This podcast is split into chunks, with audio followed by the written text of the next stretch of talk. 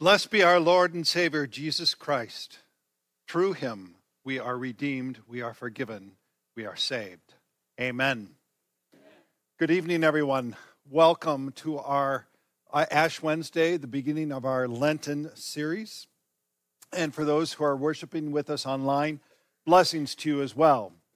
Uh, tonight's going to be familiar, but there are going to be some changes. Uh, regarding announcements, this is Ash Wednesday, and I just want to give you a little background on Ash Wednesday because not everybody is familiar with it. So, Ash Wednesday, it's the name given to the first day of the season of Lent, where a pastor or a layman applies ashes to the forehead of Christians to signify an inner repentance. The ashes are normally applied to the forehead in the shape of the cross, while these words are spoken from Genesis 3:19, "For dust you are, and to dust you shall return." These words from Genesis remind us of Adam and Eve's willful choice to rebel against God and choose sin. These words indicated to our first parents the bitterest fruit of their sin, namely death. In the context of receiving a cross with ashes on Ash Wednesday, we are reminded that all mankind is sinful and will taste death and return to ashes. However, the cross reminds each penitent sinner of the good news that through Jesus Christ crucified, there is forgiveness for all sins, all guilt, and all punishment. That's just a little bit of background on Ash Wednesday. Is it mandated in the Bible? No, it's not. It is a tradition of the church. So, this is not mandatory that anybody tonight receive ashes. It doesn't make you any better or worse. Receiving ashes simply is a symbol then that, yeah, we are mortals and we are sinners before God, but yet we have the promise of Christ Jesus and his cross. That's Lent, that's Ash Wednesday. It is a journey from death to life. So, that's all we have for announcements tonight. We'll save them for Sunday, right? We're going to keep this a little bit different. Will you please stand as you are able? We begin this time of worship in the holy name of God, and the Father, and the Son, and of the Holy Spirit. Amen. Together, please, our call to worship. Blessed be the Lord, for he has heard the voice of my pleas for mercy. The Lord is my strength and my shield. In him my heart trusts, and I am helped. My heart exults, and with my song I give thanks to him. The Lord is the strength of his people, he is the saving refuge of his anointing. And let's lift our voices in song this evening with Tis So Sweet to Trust in Jesus.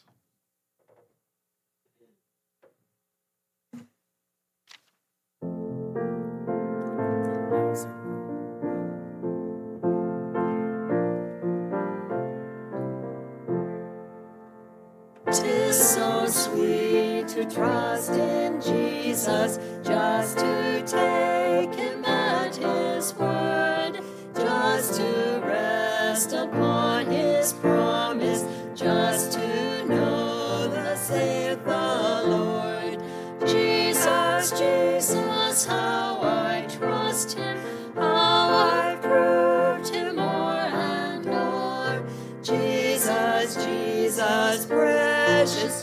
Jesus, oh, for grace to trust him more.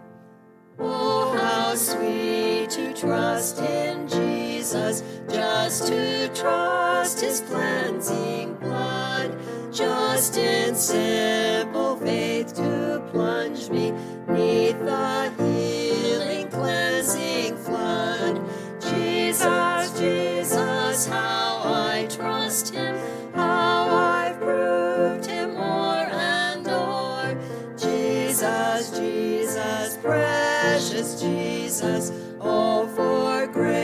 to trust Him more. I'm so glad I learned to trust Thee, precious Jesus Savior.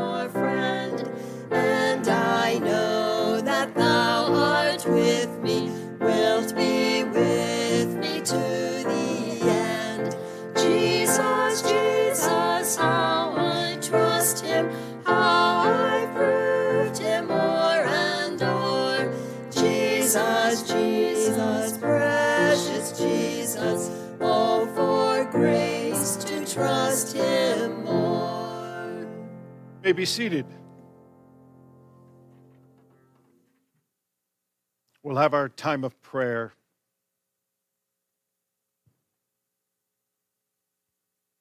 Lord God, Heavenly Father, we thank you evermore for the gift of life you have given us in Christ Jesus, our Savior.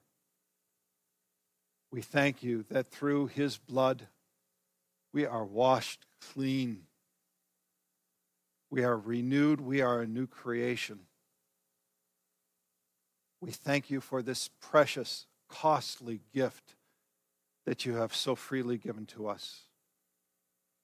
And so we praise you, Father, Son, and Holy Spirit, one God who lives and reigns forever and ever. Amen. And Lord God, we come before you tonight.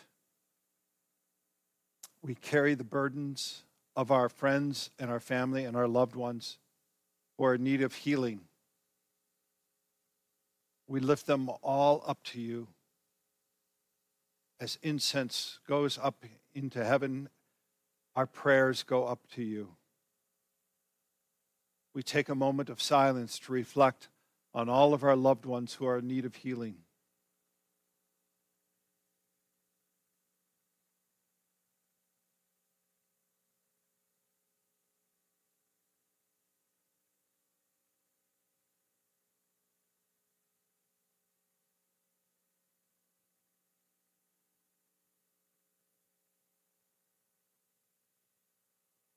Lord, in your mercy, hear our prayer.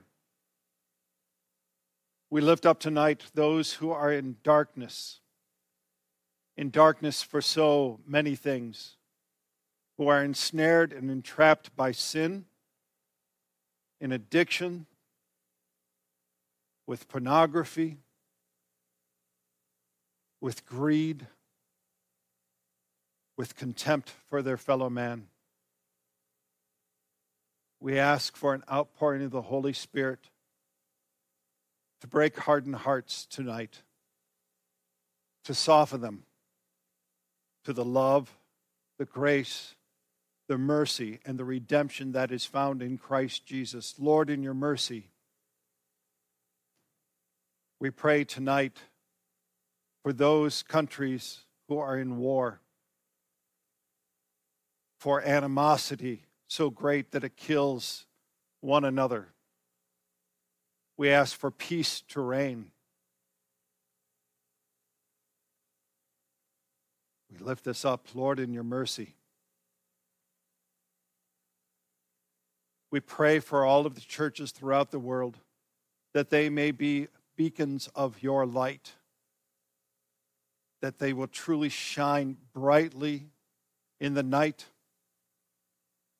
to proclaim the gospel of Christ Jesus to a world hurting in sin. Lord, in your mercy, we pray for all pastors that they may stand firm in the pulpit, that they may unflinchingly, in love, speak your truth. And we pray for all who hear that they might become followers of Christ Jesus, willing to die to themselves and live unto Christ. Lord, in your mercy. And gracious God, we pray for our nation. We pray that there would be repentance so that there would be salvation. Instead of judgment, your favor. Lord, in your mercy. And we lift this all up in the name of Jesus Christ, who is our risen Lord and Savior. Amen. And now we have an introduction to ashes. Dear ones in Christ, it was the custom in the early church to prepare for the suffering and death of Christ. All right, that's going to do that. Okay. Let's see if I can do it. Uh, on Good Friday and the celebration of the resurrection of the Lord with special worships and acts of repentance and faith. Believers were invited to increase their prayer, to fast, and increase their private meditation to begin this journey of repentance and as a reminder of our mortal nature, let us now humble ourselves before our Lord, our Maker and Redeemer. Will you please stand as you are able? And let's us, as a body, confess our sins. Heavenly Father, we come before you this evening to ask for your forgiveness. We have sinned against you and against ourselves and need your cleansing. We have tried to do what is right, but have not been able to keep our way pure. We know that we are to put to death the deeds of the flesh, yet the old nature dies hard. We need your tender touch and your cleansing grace to help us stand in your presence again. Thank you for your forgiveness and mercy. In the name of Jesus Christ our Lord. Amen. You may be seated. And I will give an absolution after the receiving of ashes.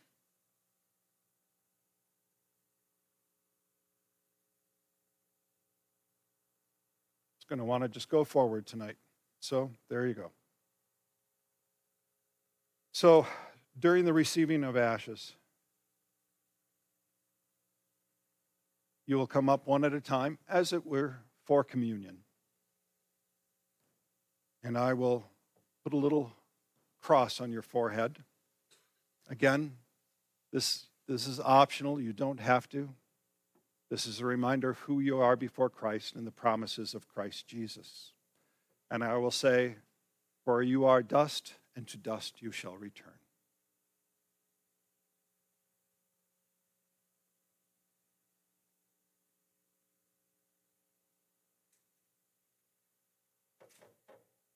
For you are dust, dust you shall return. For you are dust, and dust you shall return. For you are dust, and to dust you shall return. For you are dust, to dust you shall return.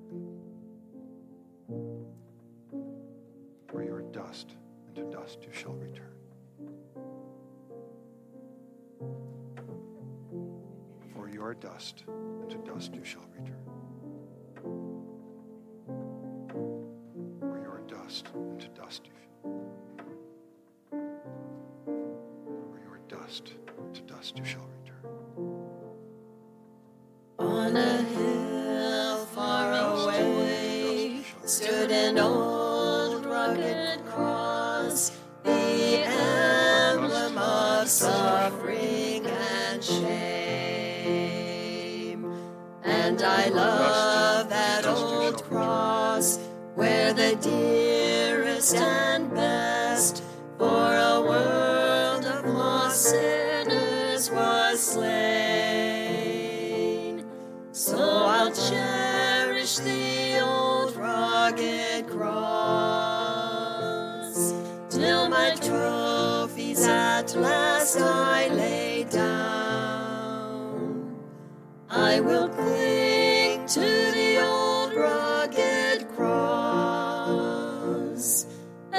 exchange it someday for a crown.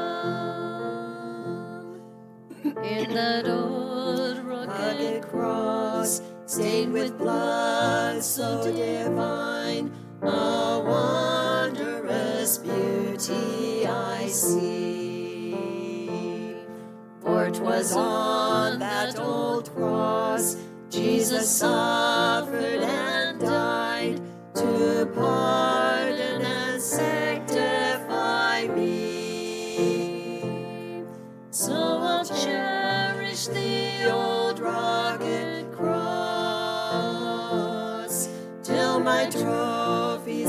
last I lay down. I will cling to the old rugged cross and exchange it someday for a crown. To the old rugged cross I will ever be true. Its shame and reproach gladly Then he'll call me someday to my home far away, where his glory forever I'll share. So I'll cherish the old rugged cross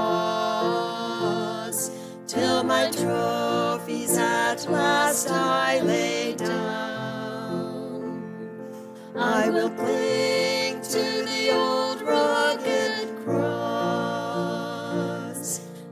exchange it someday for a crown.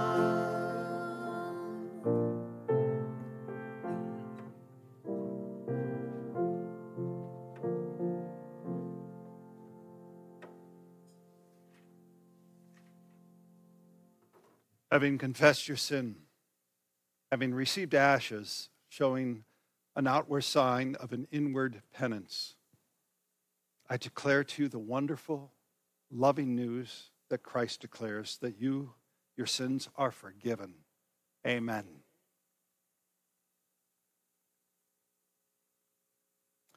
And now we'll have a sharing of God's word. I did, for those who are interested, I also did sermon notes for tonight. So if you're interested in that, they are available. They're just turn around and they're in the pew.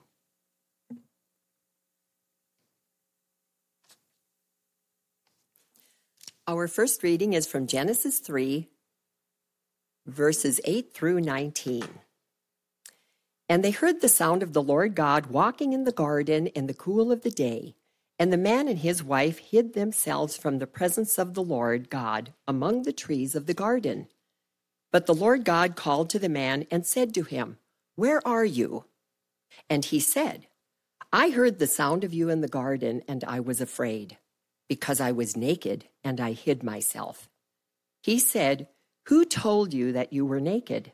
Have you eaten of the tree of which I commanded you not to eat? The man said, The woman whom you gave to be with me, she gave me the tr- fruit of the tree, and I ate. Then the Lord God said to the woman, What is this that you have done? The woman said, The serpent deceived me, and I ate. The Lord God said to the serpent, Because you have done this, cursed are you above all livestock and above all beasts of the field. On your belly you shall go, and dust you shall eat all the days of your life. I will put enmity between you and the woman, and between your offspring and her offspring. He shall bruise your head, and you shall bruise his heel. To the woman he said, I will surely multiply your pain in childbearing. In pain you shall bring forth children. Your desire shall be for your husband, and he shall rule over you. And to Adam he said, Because you have listened to the voice of your wife, and have eaten of the tree of which I commanded you, you shall not eat of it. Cursed is the ground because of you. In pain you shall eat of it all the days of your life. Thorns and thistles it shall bring forth for you, and you shall eat the plants of the field. By the sweat of your face you shall eat bread, till you return to the ground, for out of it you were taken, for you are dust, and to dust you shall return. Our second reading is from Romans chapter 5, verses 12 through 21.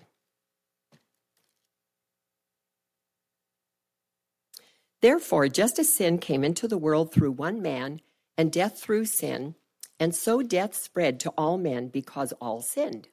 For sin indeed was in the world before the law was given, but sin is not counted where there is no law.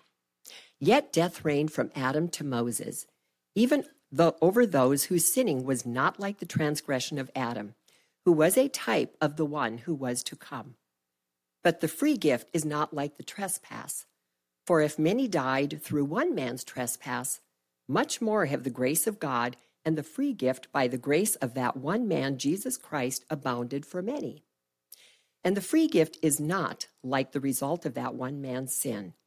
For the judgment following one trespass brought condemnation, but the free gift following many trespasses brought justification. For if, because of one man's trespass, death reigned through that one man, much more will those who receive the abundance of grace and the free gift of righteousness reign in life through the one man, Jesus Christ. Therefore, as one trespass led to condemnation for all men, so one act of righteousness leads to justification and life for all men. For as by the one man's disobedience the many were made sinners, so by the one man's obedience the many will be made righteous. Now the law came in to increase the trespass, but where sin increased, grace abounded all the more, so that, as sin reigned in death, grace also might reign through righteousness, leading to eternal life through Jesus Christ our Lord.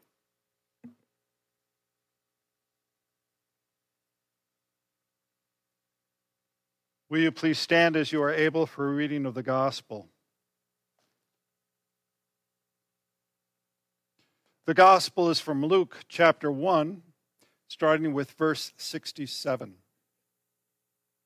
And his father Zechariah was filled with the Holy Spirit and prophesied, saying, Blessed be the Lord God of Israel, for he has visited and redeemed his people, and has raised up a horn of salvation for us in the house of his servant David, as he spoke by the mouth of the holy prophets of old that we should be saved from our enemies and from the hand of all who hate us, to show the mercy promised to our fathers, and to remember his holy covenant, the oath that he swore to our father Abraham to grant us that we, being delivered from the hand of our enemies, might serve him without fear, in holiness and righteousness before him all our days. And you, child, will be called the prophet of the Most High for you will go before the Lord to prepare his ways, to give knowledge of salvation to his people in the forgiveness of their sins, because of the tender mercy of our God, whereby the sunrise shall visit us from on high, to give light to those who sit in darkness and in the shadow of death, to guide our feet into the way of peace. This is the word of the Lord.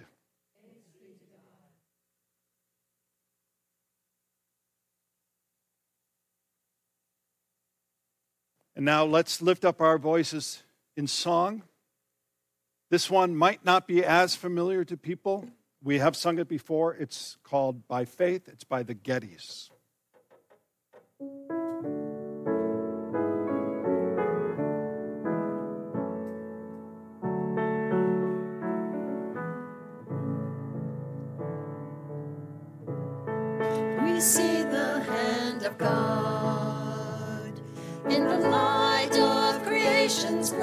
Design, in the lives of those who prove his faithfulness, who walk by faith and not by sight.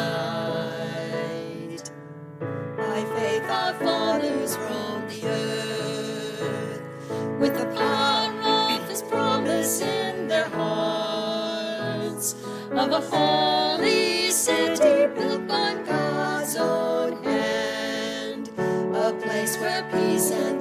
We will stand as children of the promise. We will fix our eyes on Him, our souls reward, till the race is finished and the work is done. We'll walk by faith and not by sight. By faith, the church was called to go the power of the Spirit to the lost, to deliver captives and to preach good news in every corner of the earth. By faith the mountain shall be moved,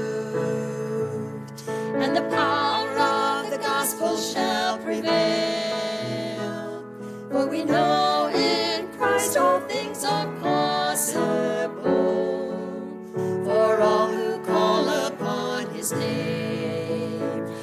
will stand as children of the promise. We will fix our eyes on him, our souls reward, till the race is finished and the work is done. We'll walk by faith and not by sight. May be seated.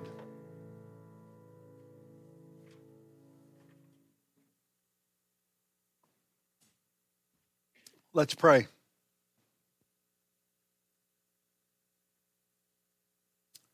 Lord God, Heavenly Father, let the words of my mouth, the meditations of my heart be acceptable in your sight, my rock, my Lord, my Redeemer. Amen. So, when you go to a funeral, they tend to be pretty somber things, especially when you get to that one phrase, for you are dust, and to dust you shall return. It's a very somber moment in a funeral because it reminds us of our own mortality. But it's more than that.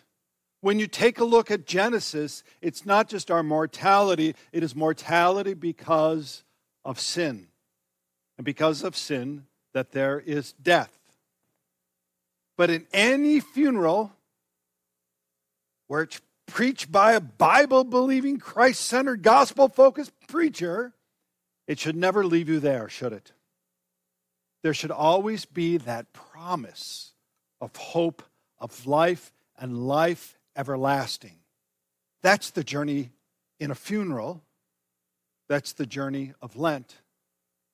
That is the journey for all of us in our walk of faith. Because we are not just left with the proclamation, You are dust, and to dust you are returned.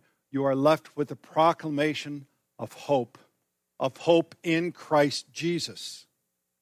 In the face of death and destruction, in the face of the curses of evil, a promise was given back in the garden, a promise of hope found in Jesus. That's really the story of Genesis chapter 3. Yes, there is the curse of sin, but there is the cure of Jesus. And that's our journey that we're going to take this evening in this message the curse and cure of sin we're going to see the curse of sin on Satan, the curse of sin on man, and then we will end with the cure of sin in Jesus. So we're going to begin with Genesis. We're going to focus on Genesis chapter 3, verse 14 through 19. So just a section of our reading. And we're going to begin with the curse of sin on Satan. It says this the Lord God said to the serpent, Because you have done this, cursed are you above all livestock and above all beasts of the field, and on your belly you shall go, and dust you shall eat all the days of your life. So when God says, Cursed are you above all livestock and above all beasts of the field, God's not trying to make a comparison between a snake and a horse or a cow or sheep or fish or any such thing. He's not saying that you're worse because you're not a cow or sheep or horse. He is cursing the serpent not because of what the serpent is, but because of who the serpent represents. And the serpent represents who? Satan. So God is putting a curse on Satan. And he says to the serpent, you will crawl on your belly and you will eat dust for the rest of your life. Kind of an odd thing to say, isn't it? Why on your belly? Why eat dust? Well, you've heard it said, eat my dust, right? You normally see it in movies where one macho teenager is going to, you know, try to win or a guy. It's normally a guy, right? Come on, let's admit it. we haven't learned anything from the garden. So, eat my dust, right? It's a declaration I am going to win no matter what. You are going to be in the dust. When God says to the serpent, You shall eat dust, it's a perpetual reminder of the serpent's crime. And it was to crawl on its belly and eat dust for the rest of its life. And that was also a reminder that this curse is a proclamation of Satan's defeat already in the garden. God already declared Satan's defeat in the garden.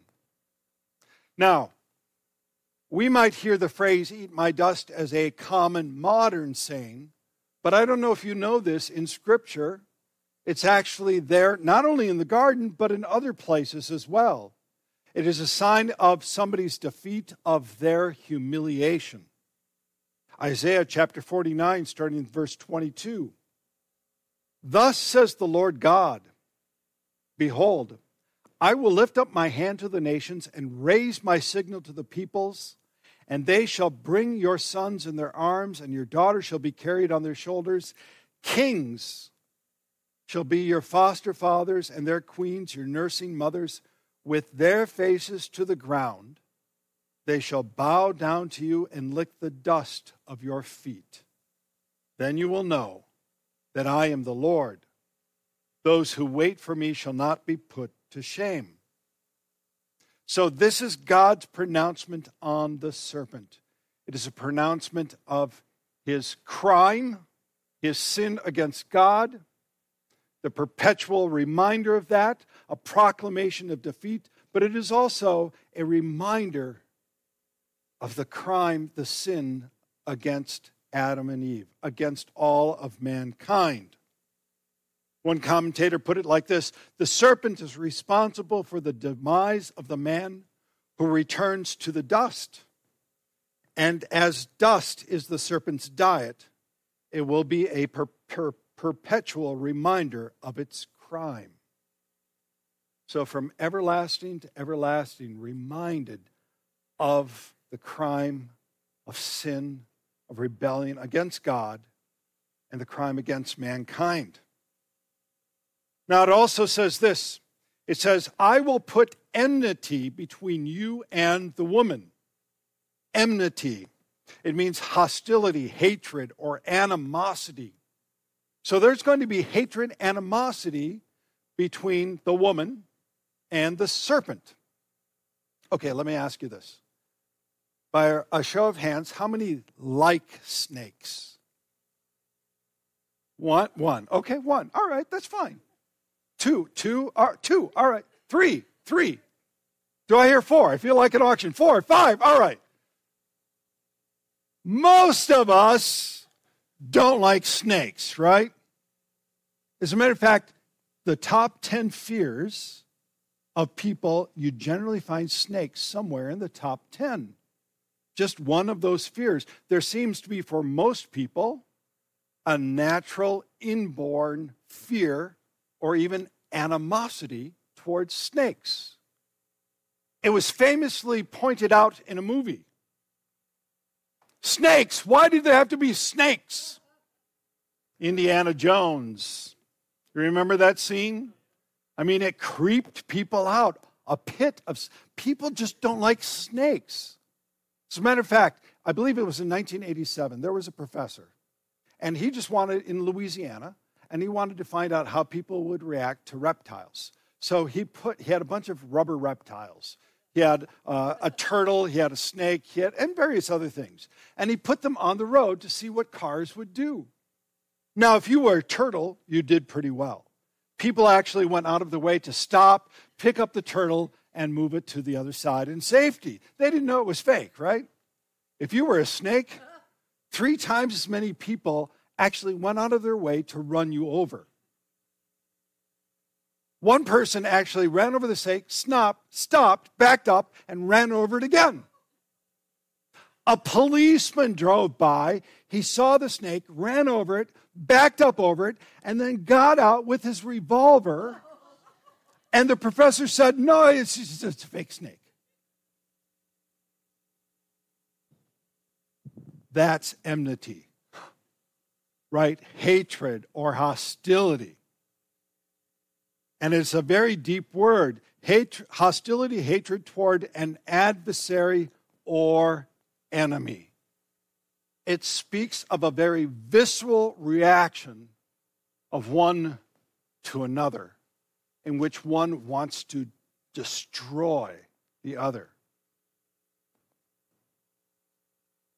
Does Hamas have enmity towards Israel? Yes.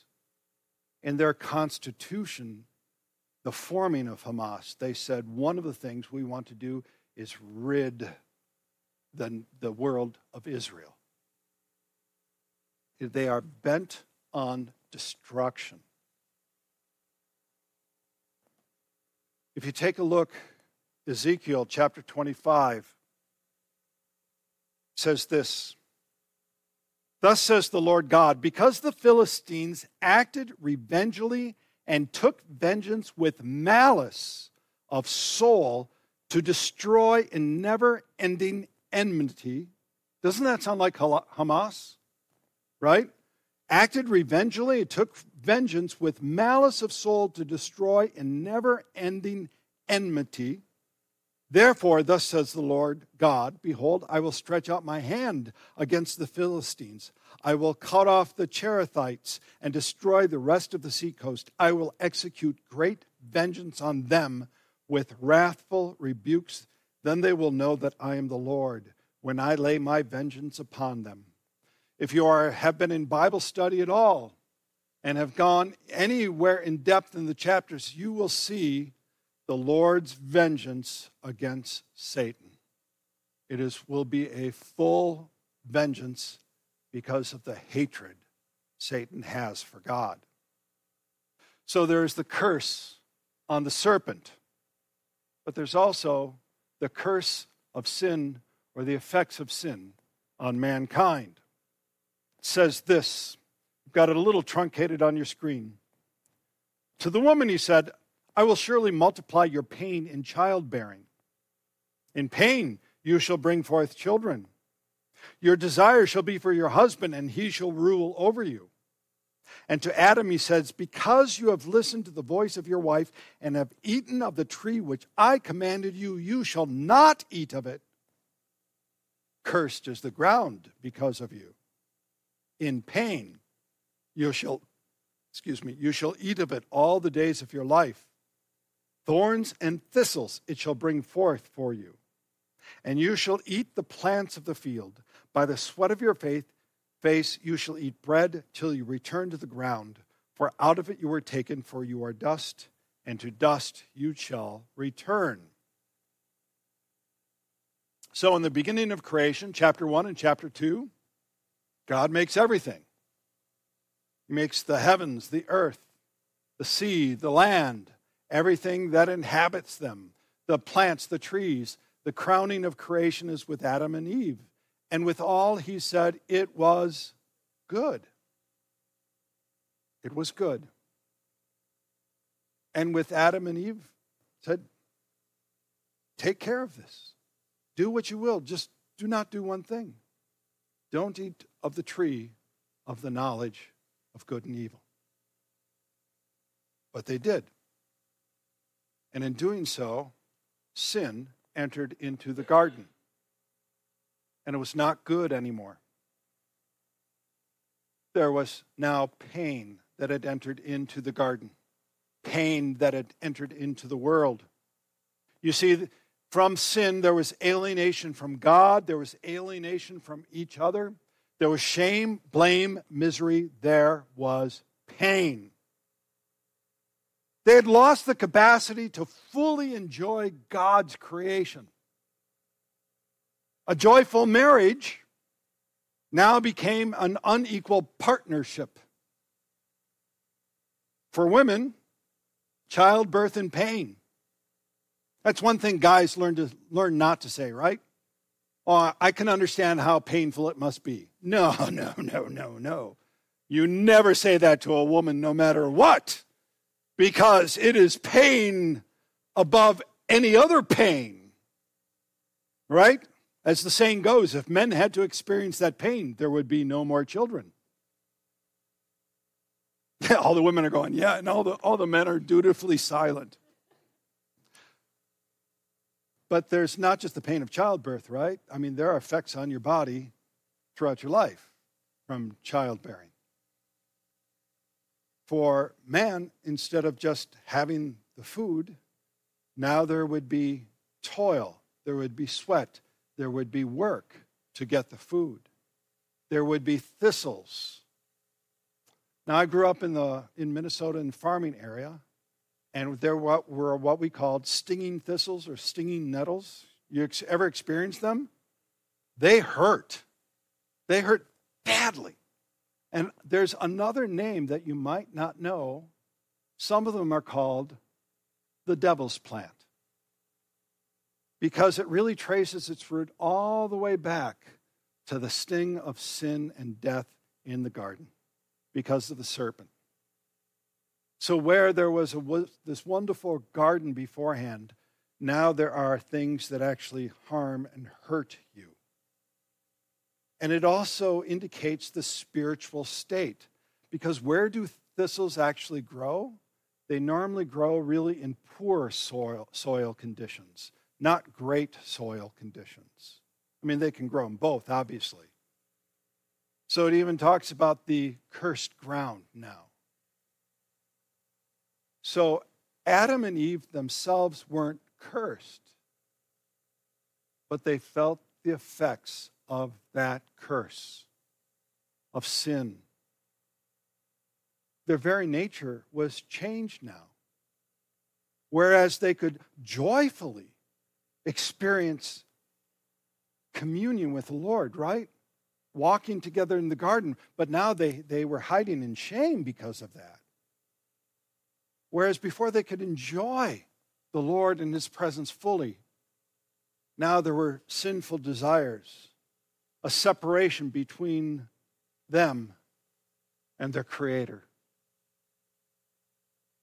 And this sin really filters down through all of us.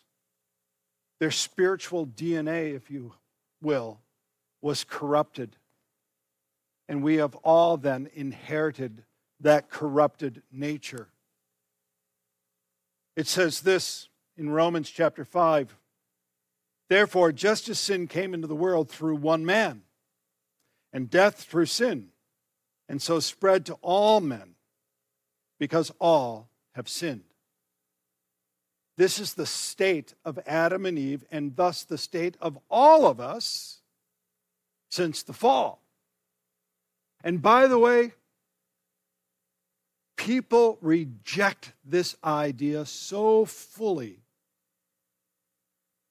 I'm actually having a little bit of a conversation on Facebook with a former classmate of mine who is not a believer and was offended that Jesus would save sinners.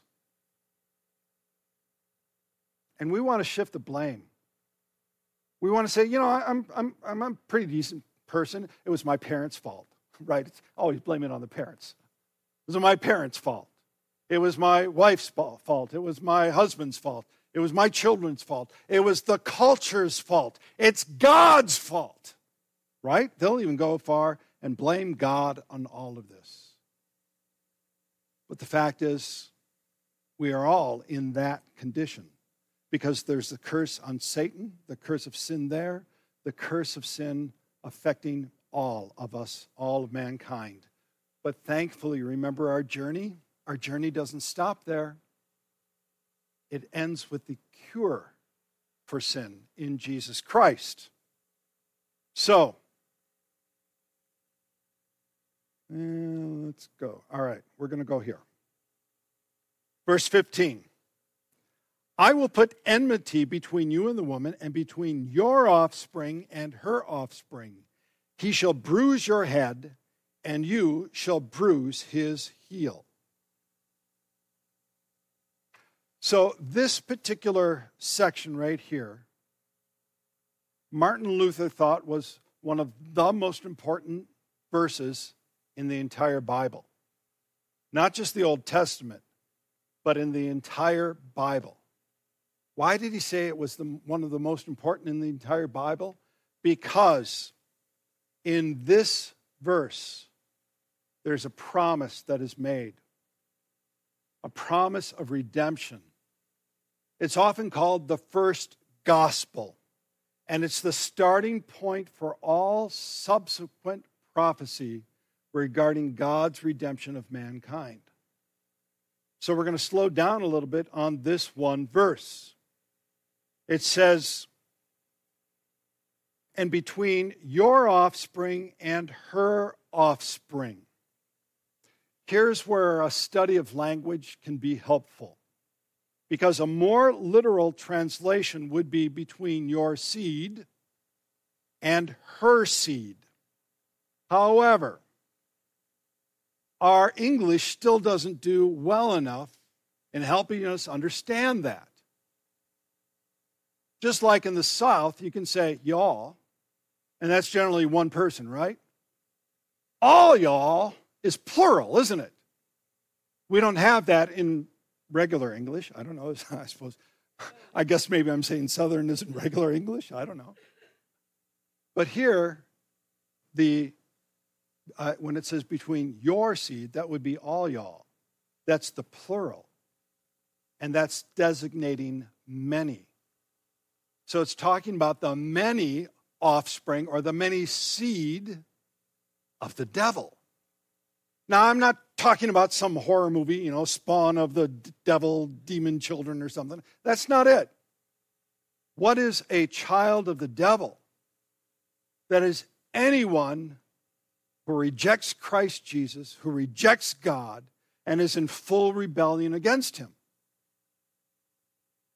Before Christ Jesus and before your faith in him, you are actually one of the devil. That's what it says in Scripture. In Scripture, Ephesians, Paul writes that we were following the prince of the power of the air the spirit that is now at work in the sons of disobedience or you want or you could say sons and daughters of disobedience jesus even said this john chapter 8 you are of the you are of your father the devil and by the way he's talking to israelites here he's talking to jews you are of the fa- your father, the devil, and your will is to do the father's desires. He was a murderer from the beginning and does not stand in the truth, because there is no truth in him. When he lies, he speaks out of his own character, for he is a liar and the father of lies. So the seeds of the devil are many. But as you can see on screen, when it speaks of her seed, the language is singular, it is not plural. So this means it points to one specific person, not persons. By the way, that's also clarified later on when it says, and he, one person, he shall bruise your head. So, who's it referring to? This is Christ Jesus. How do we know this? Well, you can do a lot of different studies, but most of the answers are there for you if you would look and you let Scripture interpret Scripture.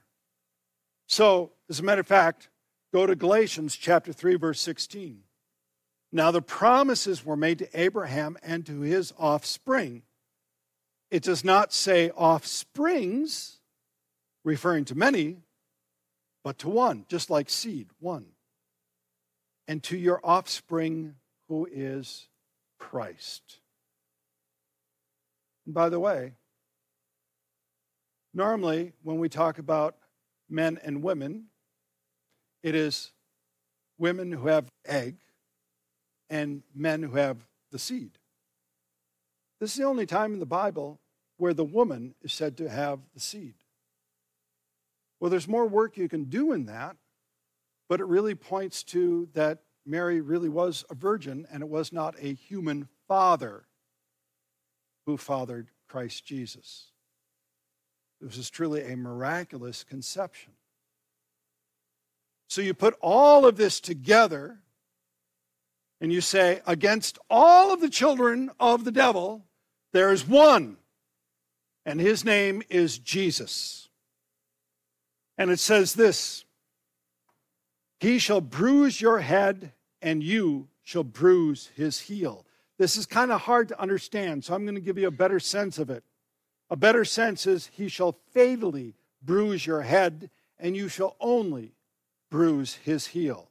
Or even in a more simpler manner, He shall crush your head, and you shall bruise his heel.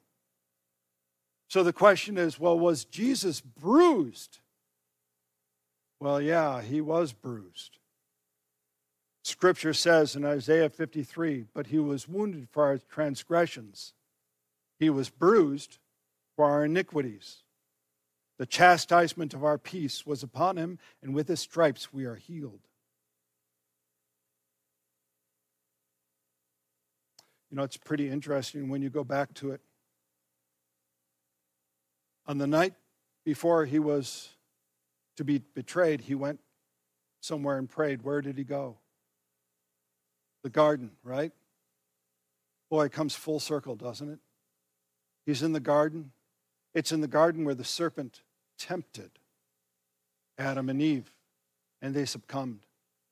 Here, Jesus being tempted to not drink the cup that he was given to drink. And yet, he followed the Father's will. So there's a full circle here that we find in this story from Genesis all the way to Jesus, his cross, and ultimately his resurrection. And see, though we are dead in our sin, in our trespasses, though, though we don't deserve it, he came to us. He paid the price for that sin. He fulfilled the promise all the way back from Genesis chapter 3.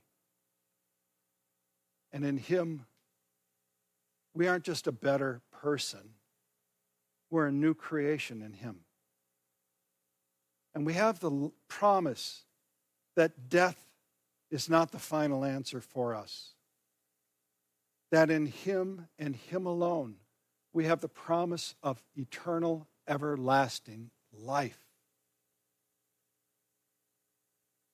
That's the full arc of the Bible. That's the full arc of the Bible. That's the full arc of Lent. And that is actually the full arc of our faith in going from death to life from no promise in sin to a full, secure promise in Christ Jesus. That's our journey. You see, on the cross and in the resurrection, Satan was defeated. His head was crushed.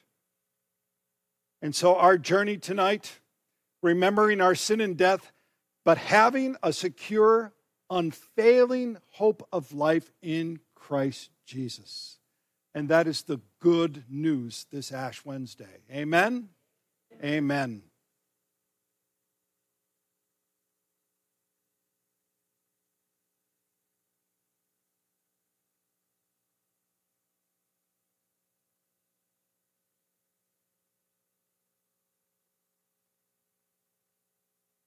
In a moment, we will receive the Lord's Supper as we normally do.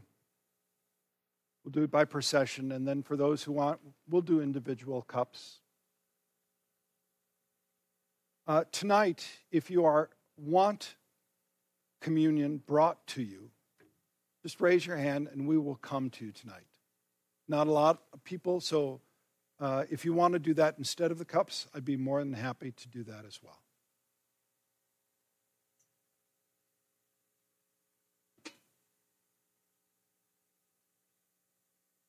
Our Lord Jesus, on the night in which he was betrayed, he took bread. And when he had given thanks, he broke it, he gave it to his disciples, saying, Take, eat. This is my body, which is given for you. This do in remembrance of me. In the same manner, after they'd eaten and he'd given thanks, he took the cup. He gave it to them, saying, Drink of it, all of you. This cup is the new covenant in my blood, which is shed for you and for many for the forgiveness of sin. This do as often as you drink of it in remembrance of me.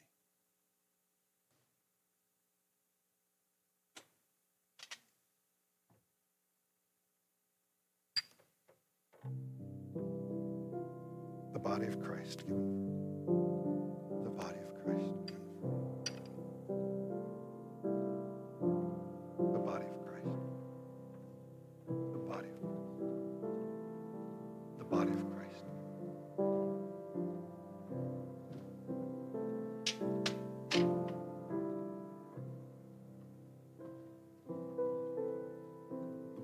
Christ shed for you. The blood of Christ shed for you. The blood of Christ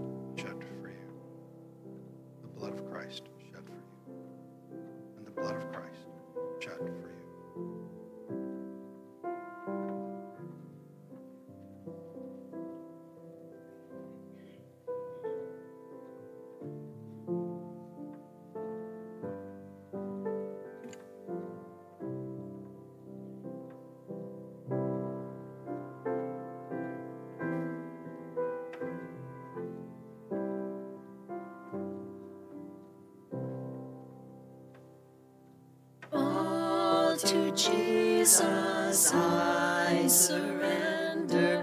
All to Him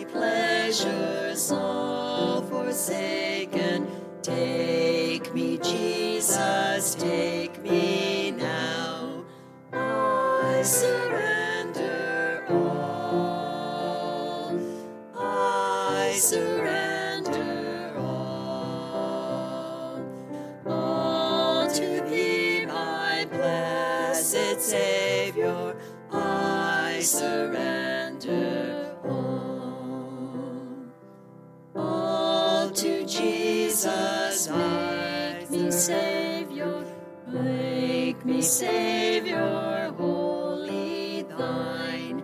Let me feel the Holy Spirit, truly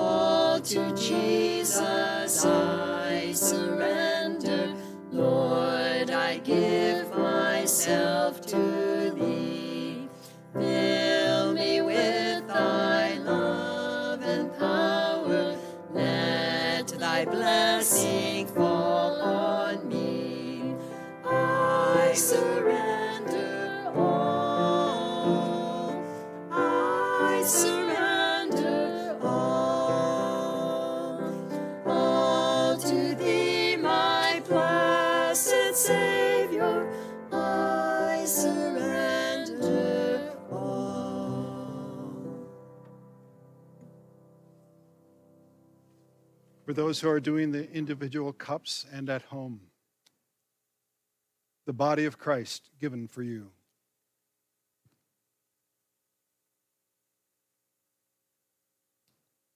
The blood of Christ shed for you.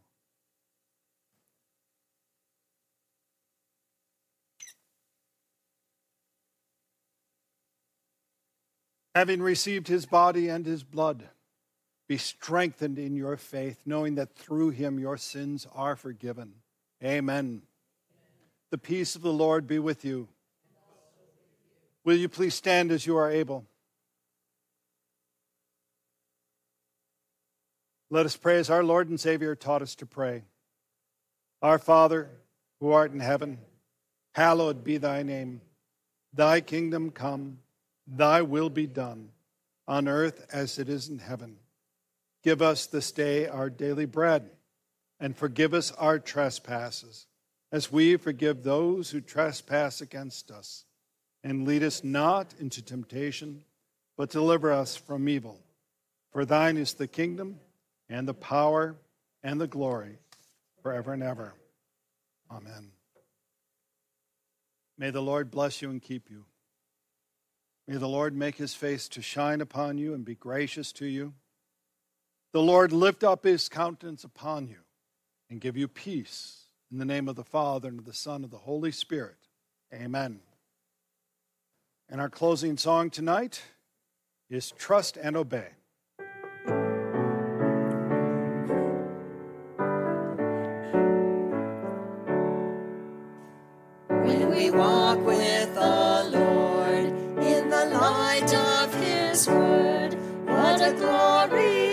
Sheds on our way. While we do His good will, He abides with us still, and with all who will trust and obey.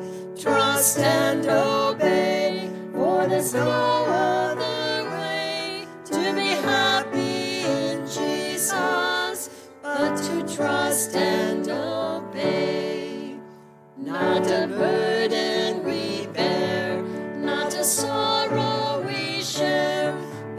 our toil He doth richly repay.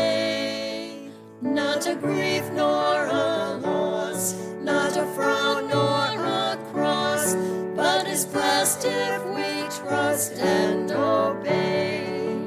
Trust and obey, for there's no other way to be happy in Jesus, but to trust and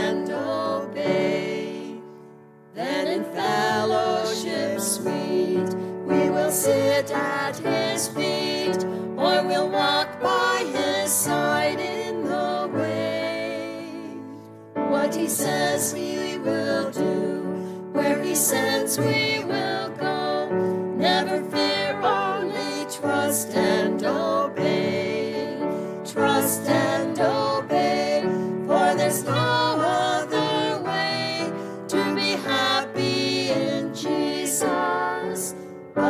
trust and obey. And this evening, go in peace, praising God for what He has provided. Amen. Have a blessed evening.